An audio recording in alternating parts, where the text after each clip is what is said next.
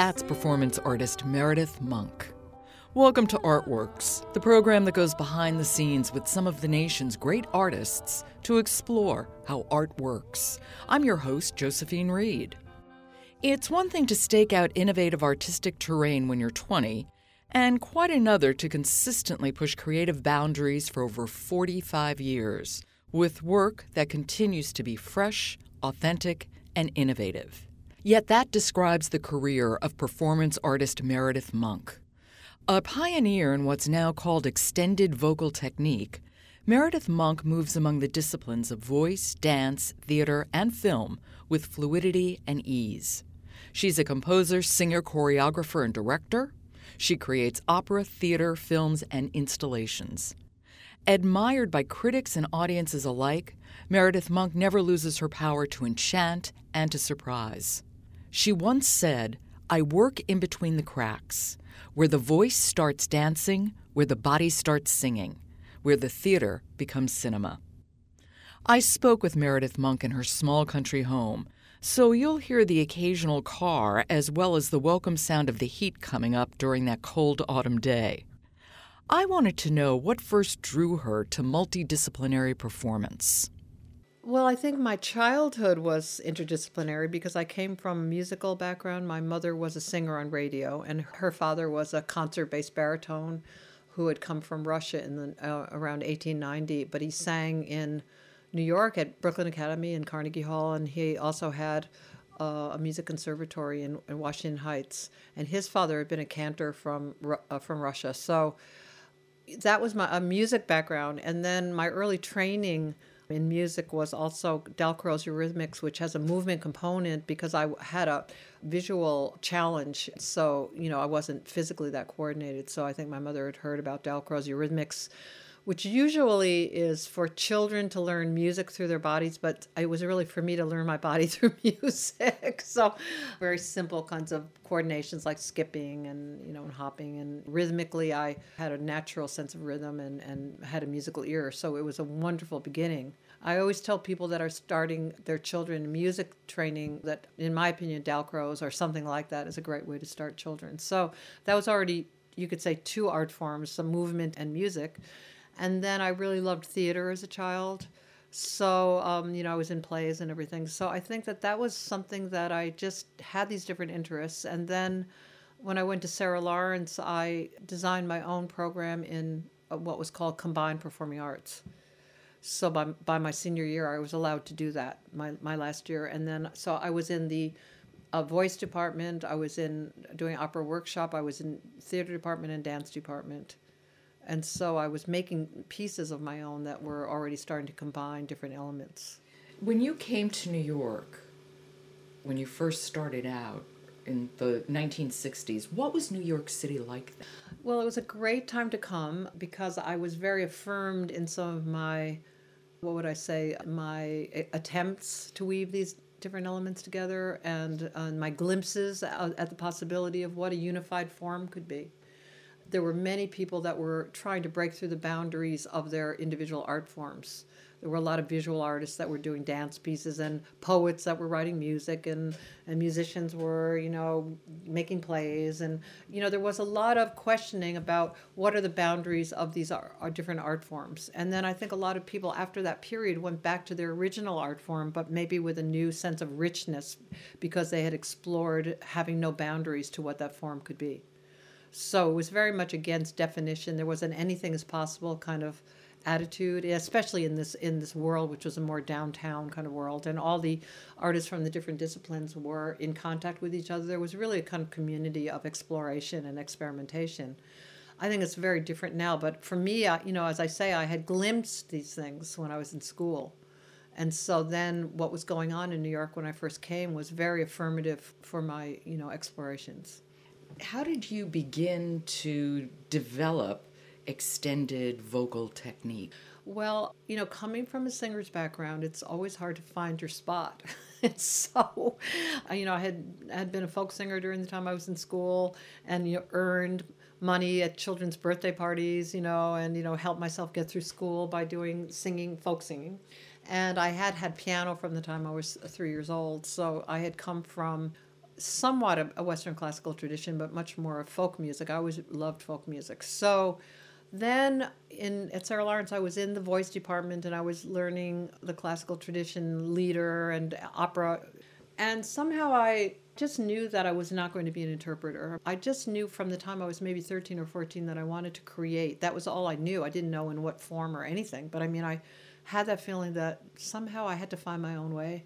Because I remember a dance teacher one time telling my, my mother, well, she's not going to be a ballet dancer because her temperament is not right. I would also say my body was not right, but but I, it was more a temperament thing. And I, I realized that, yes, I was already starting to try to make things. And so when I first came to New York, my pieces were more gesture oriented, a little bit of voice, but not not that extensive after about a year or so of being in New York, and I was performing a lot my own work, and then a lot of people wanted me to perform in their pieces not dance pieces. It was much more the visual artists that were doing more theatrical kind of pieces, and so I loved I loved doing that.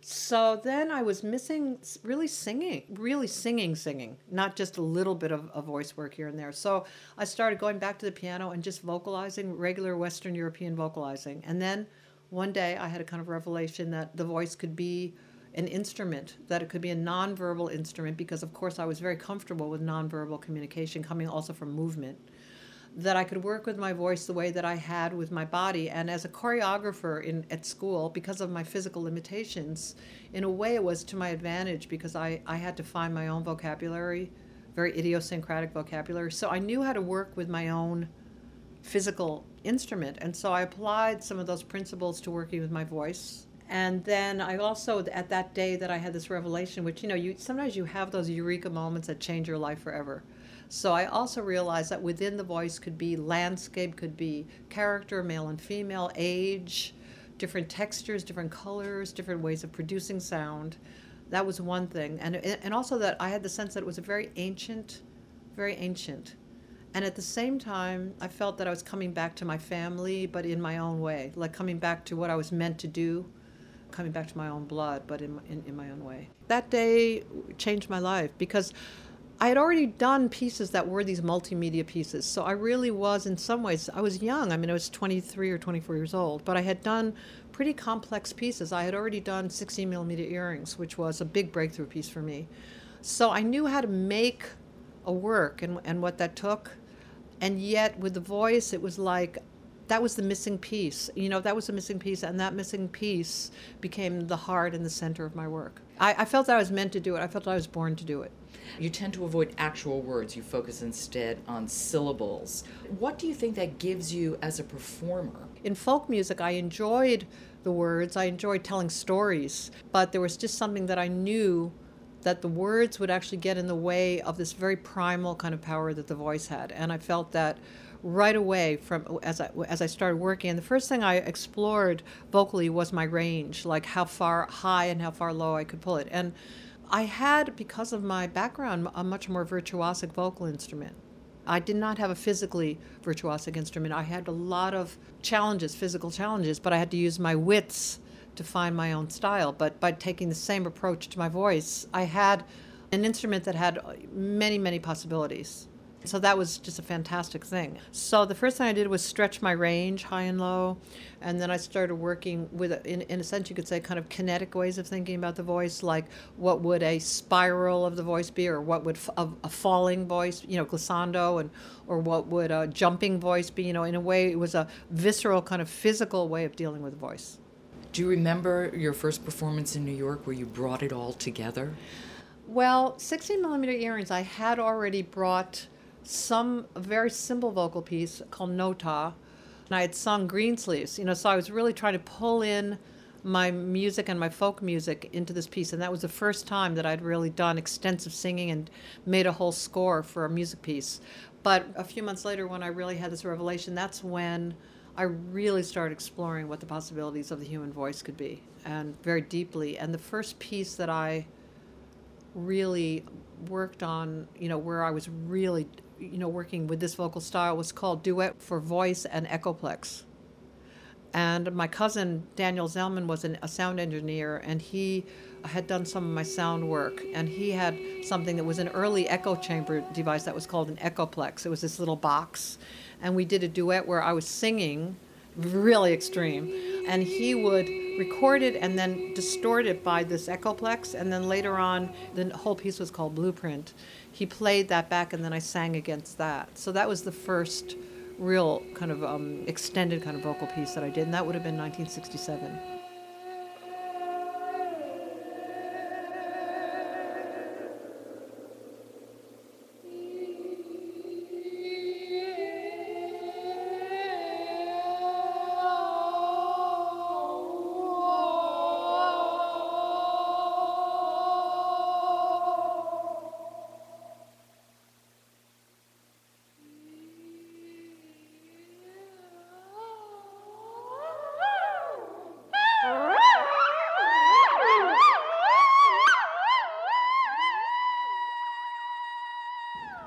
1969, ta-da, the Guggenheim Museum, Yeah. and you presented Juice.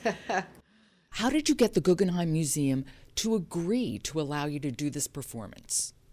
I was on my hands and knees, and I did everything in my power. Of uh, I think I was 25 or 26 years old at that time to make this happen. And uh, there were all kinds of things like we are don't have insurance, and I said, oh, we'll all wear rubber soles. And I mean, I'm not the I, w- I was like, you know, if you see some of my letters, it's like sometimes I just have to go back to the letters to have that courage again. You know, now where I doubt myself, I'm like, what about that young woman who you know got the Guggenheim Museum? Go back to her. Where what happened to her? Okay, tell me about the inspiration for Juice. How did it come together? Well, I had already started getting very interested in, in working on, on what is now called site specific performance. So in 1967, in this blueprint piece, I had done it upstate in Woodstock, New York, and part of it was outdoors, and it was I had the audience down at the bottom of this building, and all the events took place through the windows. So I was really exploring other spaces than a theatrical space because I just was getting bored with that kind of frontal kind of presentation. So I was working on big choral music pieces and very simple movements, and the architecture really determined what the structure was.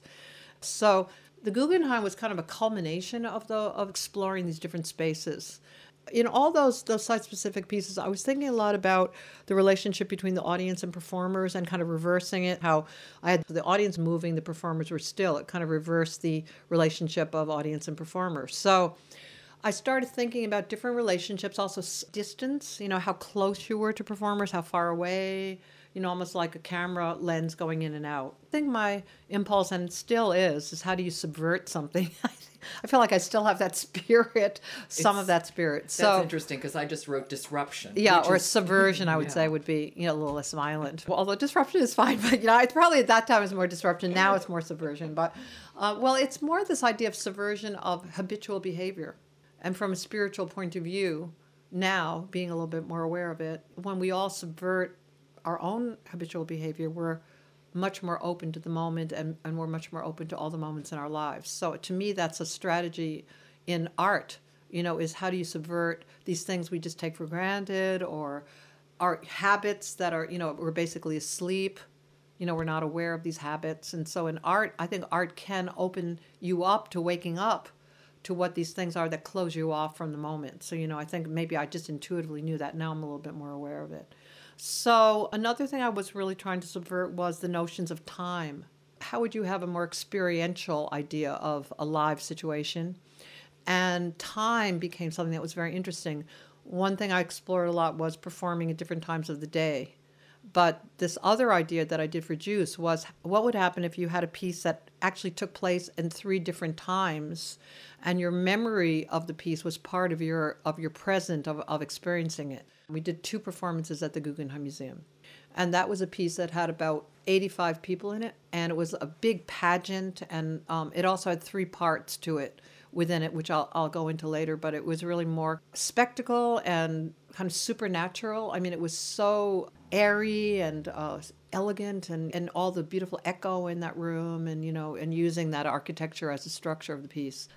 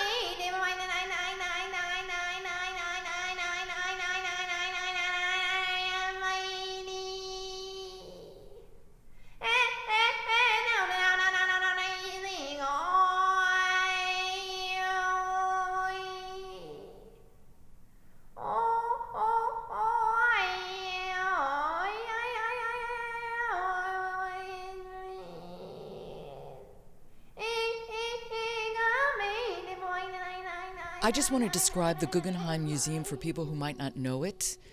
It's cylindrical in shape. From the street, the building looks like a multi layered cake that's slightly wider on the top than, than on the bottom.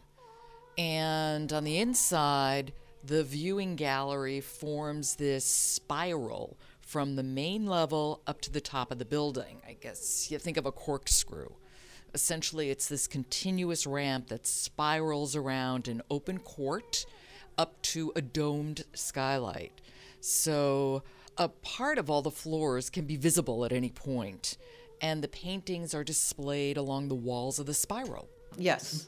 I just want to tell you the overall structure of JUICE, and then I'll go back to the Guggenheim. It, was called JUICE, colon, a theater cantata in three installments. So you got a ticket that allowed you to come to all three installments. So the first installment was the Guggenheim. Then a month later, you know, the second installment was at the Minor Latham Playhouse, which is part of Barnard University, and I was very much working with making conscious what this proscenium arch kind of situation is, which is, you know, in some ways kind of like a giant puppet show. But, you know, I mean, just what is this frame that, again, we take for granted uh, when we go to see something that has that frontal orientation? So I was really emphasizing that after having done a 360 degree piece at the Guggenheim where it was so sculptural. So here I was I was working more pictorially, and then there were only nine people in the cast, and so we went from 85 to nine. But the four main characters in this 85 performer pageant of JUICE were these four people that were painted red from head to toe and with red garments, red hair, red everything, bright red. And they became the main characters in the second part of the piece. And then there were a few other people that were in that. So it was like the zoom lens went in on those four characters. And then two weeks after that was a show in a, in a gallery. It was my own loft, but it was really designed to be like a kind of gallery installation. That was the third installment. And that had all the 85 costumes from the Guggenheim, all the 85 Jews harps from the Guggenheim, the 85 red combat boots from the Guggenheim, all the uh, objects from the second part, and then it had on one end a little room like a living room that the audience could sit in. In the second part in the in the uh, minor latham playhouse there was a little room in the back of the stage that kept on being revealed more and more where the musician was sitting in this little room. So that little room became what you sat in in the third part. So you could sit in that living room and you could watch a videotape and it was black and white. It was very early video of the four red people that were painted red, but now you just saw their faces on the screen, shot very close, as if the TV monitor was like a head or something like that, and you just saw their faces. And they were doing little interviews about their lives. So you pulled in closer to those people. And then all the objects and costumes from the first two installments were all over the, the loft, and you could go very close to them and touch them and smell them, but there were no performers in that installment. So it was this idea of going closer and closer on one hand, and then ironically, there were no performers. So that was kind of the idea that you took your the memory of what you had experienced, and then somehow that got changed or modified by the next installment. So that was the idea of the piece. That was an that was one idea of the piece. What an undertaking yeah. that was. Oh, you know, well, I just did um, something two years ago at the Guggenheim again in 2009 and I was wondering whether I still had it in me to do that. I was like, I don't know, but then it ended up being so incredible. It was I called it Ascension Variations, and that was from my new, newer piece that was called Songs of Ascension.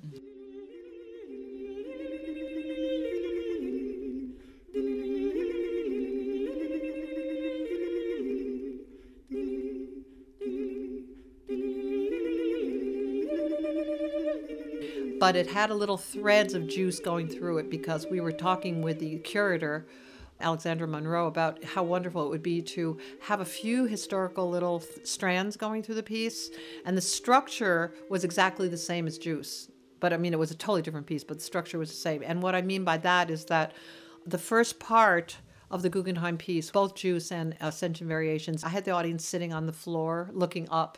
We had cushions on the floor. And all the events went on in the spiral of the Guggenheim. And what was really beautiful about it is that these events would just be coming from these layers or levels of the spiral, and you never knew when the where or when the next thing would be coming from. That was so beautiful, and that that was the same thing with JUICE. It was so you'd hear sometimes a sound before you'd see an image, because you only saw an image when the performers were right up by the balcony. For me, it was so great to work with that thing of disappearance and appearance. And then I always have to laugh because I, I said, well, you know, you didn't see this because you were down on the floor, but there was another piece going on up on those ramps. You know, once you were not at the balcony, you didn't, you couldn't see us, but we were running to get to our next entrance. So there were guards, we were jumping over the guards, and you know, there was like a whole different piece going on up there to be able to make that thing happen where you didn't know where the next thing was coming from. A little bit like noises off. Oh, it was so great. And then the second part, again, both of Juice and and, and uh, Ascension Variations I had the audience walking up the ramp or walking down the ramp. So you could take the elevator up to the top or you could walk from the bottom up. And then in the little alcoves, there were, I think, about 20 events going on. You know, it was spread out all over the spiral. You'd come very close to the performers and you could choose to stay with them for a while or walk to the next gallery. But the thing that was different with, with Ascension Variations and Juice, which I was very proud of, was that in Juice, there were some vocal components, but it was more like movement components. But this time I took one of the pieces from Songs of Ascension and I orchestrated in such a way that the string quartet and all the singers were really spread out all over the whole building. And we could take the phrases from that piece and we could perform them in any order that we wanted to. And so it became another composition. It was so beautiful. And, and, and that was a half an hour period that the audience could walk up and down. And so it became this beautiful extended variation of the piece. And what happened was that the whole building sounded like a sound tunnel and or like a giant vocal cord. You know, it was kind of like the whole building became like a, a giant vocal cord and the composition just it was just so beautiful and very surprising for me. I don't think my structural thing in music has ever been as, as quite as open ended as that. I mean, it was all material that I had made, but it was like how it was put together was different in both of the performances because each performer could choose a kind of repertoire of these phrases and then put them together in any order that they wanted to. And the strings of the string quartet were separated, so you know there was a violin, one, you know, maybe down near the bottom, and the cello was like two levels up, and then the other violin was way up at the top. I mean, it was fantastic. And there had been a chorus also in, in Ascension Variations that I, I got from the Montclair State University, and there were 90 singers in this chorus and that was the same thing that happened in Juice. In Juice, there were 85 people doing this little Jew's harp thing. In Ascension Variations, it was a, cor- a beautiful choral piece that not only were we singing and moving, but all the 90 people from that chorus were, you'd be up on the top of a balcony, and all of a sudden, this incredible bass would be right next to you singing. So, you know, it was like the chorus was integrated with the audience. Oh, it was just, it was so beautiful.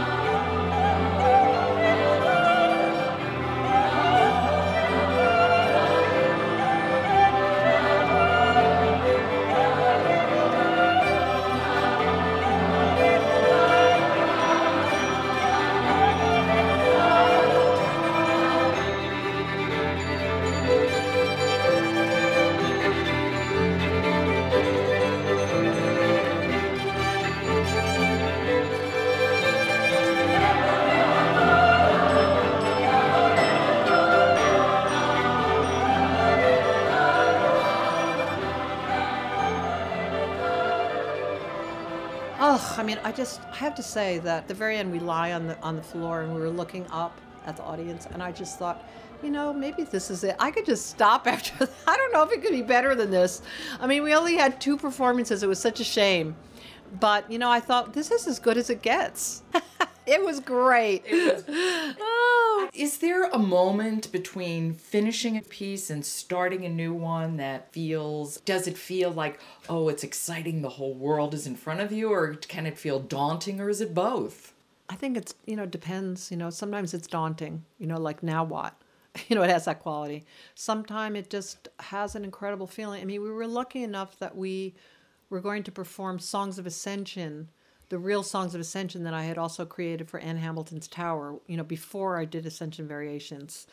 Uh, that was um, I finished that in the fall of 2008, and we were very much looking forward to doing Songs of Ascension in its you know what I call its classical form at BAM, you know, which we did at the Harvey Theater, and that was beautiful on another level. It was so magical. I love that space, and I had always wanted to clean the whole space out. I love the back wall, and so just have this magical space and songs of ascension was a perfect piece to do that with. And so that had a different kind of magic. So that was good. I mean sometimes it's really hard you know? I feel like i'm in a period like that a little bit now. I'm, i have to start a new piece and to get the momentum. I think it's sometimes before you have that question or before you really know what a piece is demanding of you or what the world of that piece is going to be it feels always this kind of slightly fragmented quality of you know maybe having a lot of different ideas or not really any di- ideas that you can get your fingers on and then you got to wait.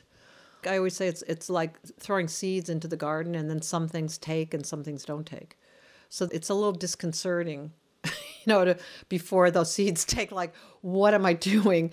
That always ends up being pretty terrifying. I mean i've been working over 45 years and i'm still scared to death every time. But i think that's part of it. It's like let yourself be afraid because if you're not, then you're just doing something you already know. What's the point of doing it if you already know it? It's better to do something you don't know. And just have to kind of have the confidence and the, it's it becomes a more and more a matter of faith that this world that already exists is going to reveal itself to you and, and the process will also reveal itself to you so it's it's really faith along the same line does faith let you know when a piece is finished that's a, such a good question. I always think about that with painters. I always ask them, like, how do you know that that's your last stroke and that your next stroke is not going to ruin it? I think that one of the great things about live performance is that you can ruin it, but then you can go back to what you had before. Where I think in painting you can't, and sometimes in film you can't because it's so much money to go back to what you had before. But with live performance, that's what I actually love very much about it is that you always get another chance. You get a chance the next night. So once I even open a piece, I'm still working on it. I'm still still working on it. We're still seeing how is it going to grow. It's like a, a child, you know, it, it organically, the more you perform it, the more it grows. Then sometimes it will grow into a direction where you've lost a little bit of what you had as your intention in the first place. And you have to decide to go back to that or to stay with where it's gone because sometimes you might have lost the essence a little bit of something. It always strikes me that to be someone who is truly innovative, you need so much more discipline than someone who goes along a more traditional path. I think that it, it's a different kind of discipline. Um, I, I remember one time, I think it was the, the early 90s, talking with a tea ceremony master in Japan. And we were talking about how within a tradition like that, every step along the way is mapped out. You know, you you're learning this tradition and you're really following that with all your heart.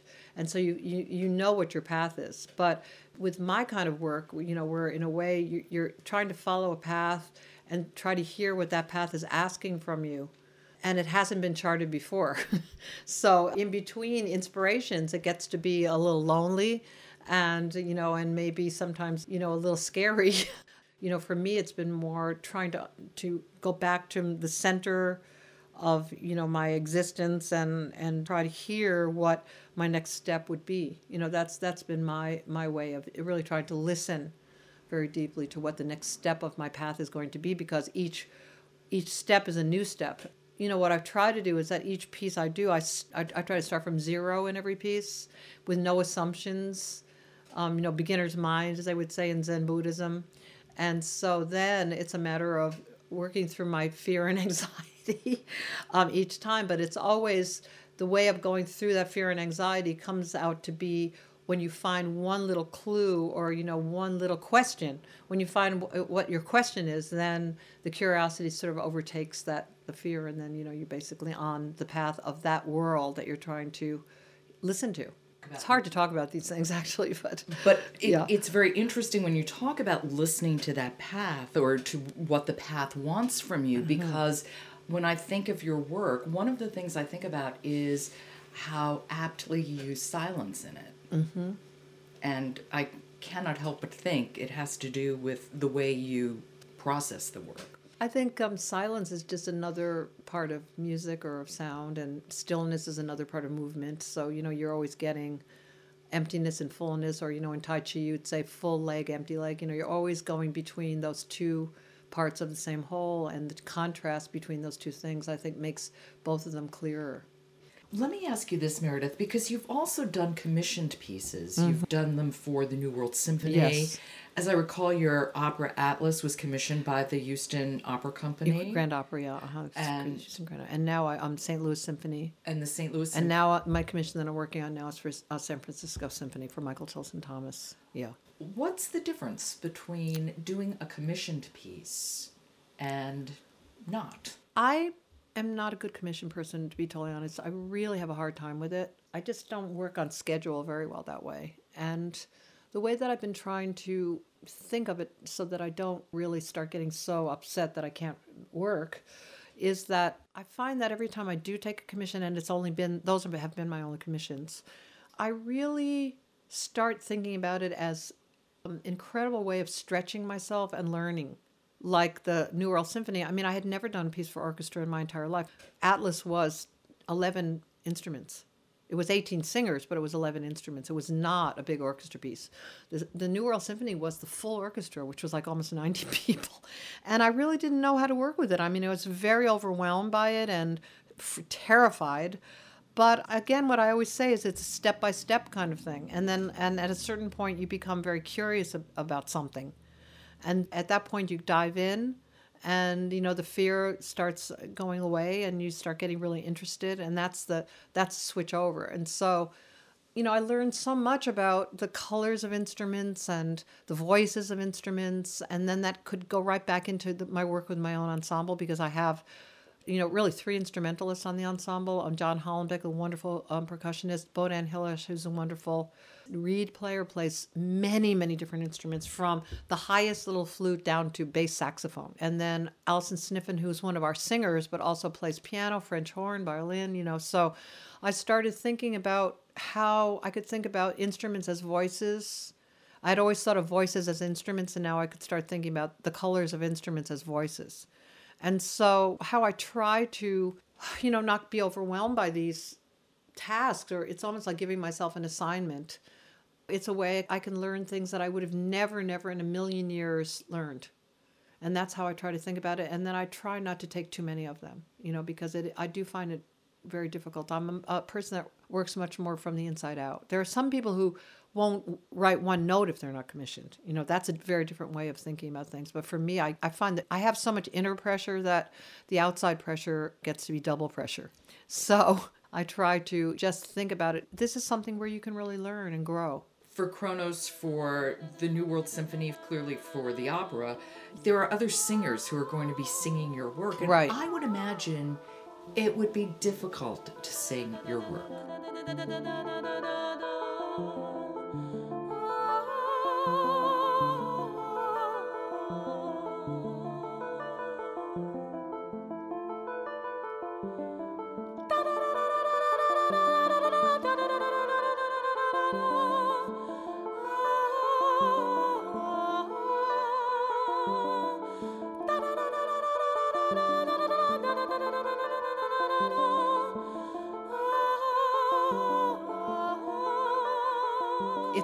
Harder than it seems. If you look at the page, uh, instrumentalists and singers just think, oh, I could read this down. And then I'm always saying, you know, I don't think so. It might look like that, but once you try to sing it, it's so much more complicated than you would imagine. It's very, very intricate.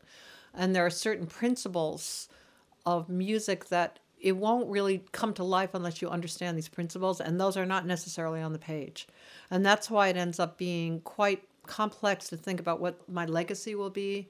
That's why I've always said that, well, I, I actually think that my main legacy will come from the oral tradition of people that have sung my work and pass it on. And then um, I am with Boosey and Hawkes, so little by little, I've been trying to pull together scores that I think are, are something that can be done by other people, like, say, choral pieces seem more possible than some of certainly my solos cannot either have to be passed on person by person or not done at all the the ensemble. I have these wonderful singers in the ensemble, and they are very good at teaching some of this material to other people. A notable exception, having somebody perform your work that you liked, was Bjork. I lo- I really like what Bjork did with um, Gotham Lullaby because what she did with it was she kept the essence of the feeling of the piece, but she did find her own way. She wasn't just imitating the way I did it, and yet the parameters weren't so far away from Gotham Lullaby that it was unrecognizable. So, in other words, I think that sometimes the misunderstanding is that it's a free for all. So it never is. My work is, is really a combination of discipline and freedom within small parameters. Very specific. It's very specific what I'm looking for. But I think with her, what she ended up doing was she kept the integrity of the feeling of the piece and yet didn't try to follow exactly what I was doing, note by note. And so I, th- I thought that it really worked out really well. So it's more about the spirit to which one approaches the music. Yes, it is. And it's a kind of state of mind. I mean, there are these sounds that I'm going for that really have to do with the, the sound world that has revealed itself to me. And that's how I find my syllables. Um, you know, the syllables or the phonemes come very much from a certain sound world that I'm trying to create. So it's as I, I'm not trying to say that every time I do it, it's completely different, but within that sound might be another variation. And I think that when you codify something, it's always going to be exactly the same. It's just like everything else in life, it becomes a commodity. And, uh, you know, I'm very much against that. Let's hear it for mystery and a little bit of humility in relation to, you know, what's given to us. Meredith, what do you want to give your audience? I want to give them an experience that's very full perceptually, you know, where they really feel the richness of their own perceptual makeup, you know, that their ears, eyes, feelings, intelligence, bodies, souls are nourished in some way so that there could maybe have some moments where they can drop the narrator in their minds or the or what we call um, discursive thinking in their minds and have that sense of being completely present and present and aware of larger and fundamental energies that have always existed. So I want it to be very experiential and very rich in feeling and hopefully it moves people to think about living in a different way and seeing things that one might take for granted in a different way and maybe in this world that is so full of distraction and the whole culture is so much about distraction about you know not concentrating about diversion entertainment.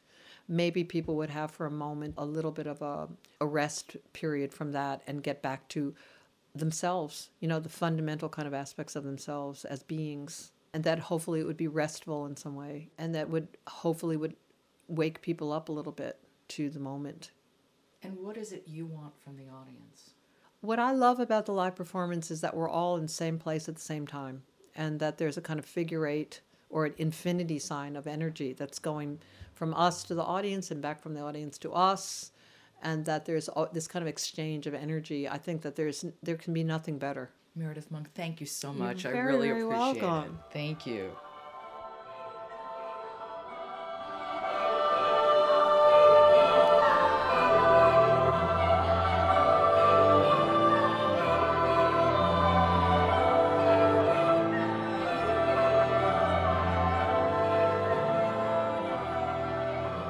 That was performance artist Meredith Monk, who continues to create work that resists category.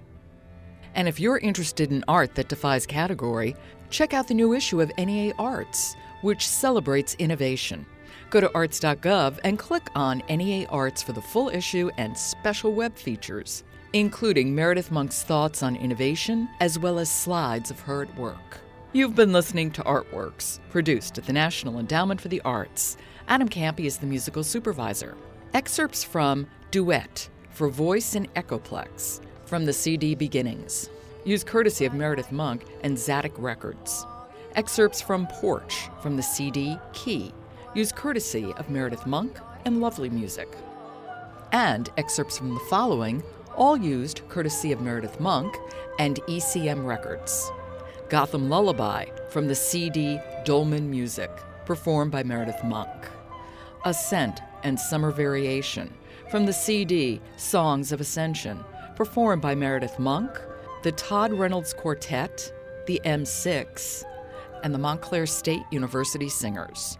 Travel Dream Song from the opera Atlas, Wayne Hankin, conductor. All music composed by Meredith Monk. The Artworks podcast is posted every Thursday at arts.gov, and you can subscribe to Artworks at iTunes U. Just click on the iTunes link on our podcast page. Next week, Robert Battle, the artistic director of the Alvin Ailey Dance Company, takes center stage. To find out how art works in communities across the country, keep checking the Artworks blog or follow us at NEA Arts on Twitter. For the National Endowment for the Arts, I'm Josephine Reed. Thanks for listening.